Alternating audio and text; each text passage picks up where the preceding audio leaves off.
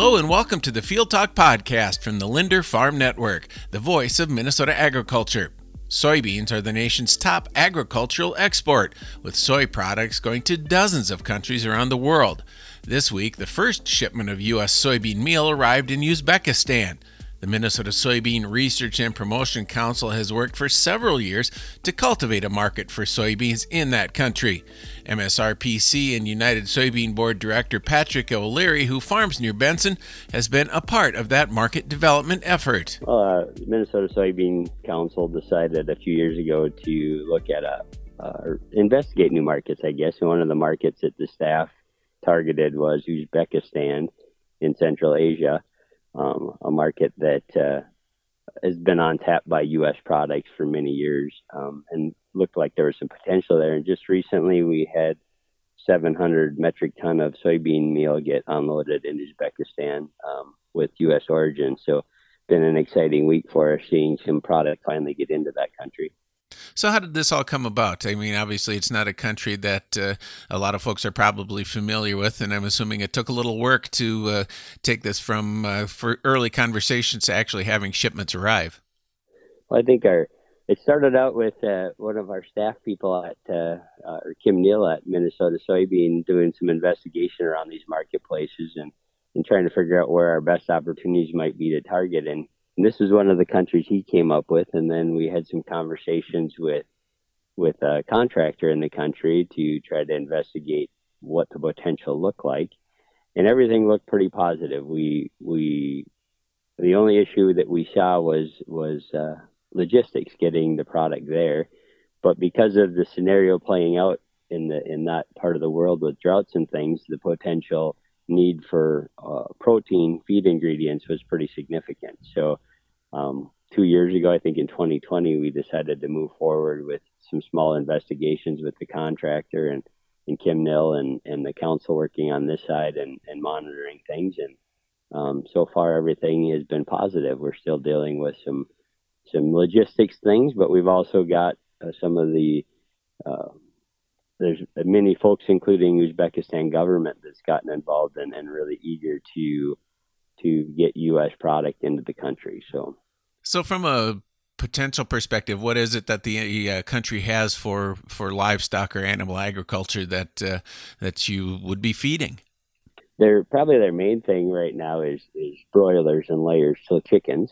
Um, they have some pretty significant potential in aquaculture, which hasn't been maybe kept up as well as we would thought, but but they do have potential there, and also um, dairy is on on the rise there. So the combination of the the broilers and and uh, layers and then the dairy, those are some pretty key markets or potential key markets for us. And looking for a, a protein source other than what their traditional ones have been, and, and soybeans fit the bill for what they're looking for. Um, we also found in the investigation that there's some fairly significant investments uh, being looked at as far as building uh, crushing facilities and feed facilities in the country. So when you see that kind of expansion taking place, the anticipation is that the livestock expansions will follow and uh, and create a significant market for for Minnesota soybeans.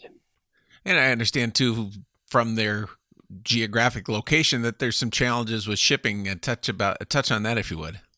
Yeah, they they're definitely a landlocked country. So uh, as of right now, there is no, um, of course, no way to get in there with vessels, no way to unload them. So um, the potential or where we're looking to travel in the immediate future is is through the Black Sea and then uh, rail. Uh, well, a couple of times they have to be on rail cars. So um, there are some logistical things because they aren't on water. Um, trying to get it there.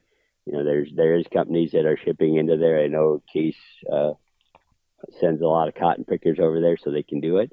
Um, but when we looked at that, that is a concern. But if you look at all the soybean growing scenarios, we all have that same challenge. You know, their their Central Asian neighbors can get them product, but anybody else that has significant soybean production has the same challenges of getting product in there. So um, we're fortunate that there is entities that are are helping to determine our best routes and and help with that logistical scenario. But that is our challenge because of the landlocked scenario. So I understand too that uh, what next month a couple of you are headed out to uh, to actually see the the country, see some of the possibilities there. What are you hoping that that reveals?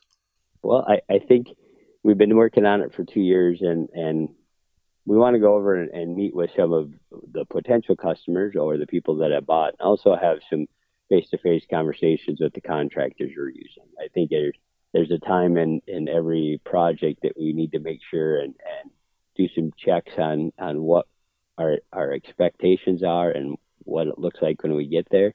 You know, the other thing that's very interesting in this country that I think is is a potential increase in in our opportunity is tourism is on the rise there. This amazingly we don't think of it, but one of their tourist industry is significant, and that always plays well for meat production and and uh, sale of products if you have people coming in and out of the country. Like, but that being said, the country is 34 million or 35 million people in itself, so it isn't a uh, isn't a small country. Um, so, but yeah, so we really our goal is just to make sure that our investment has been doing what we expect it to have done, and and just following up with that stuff.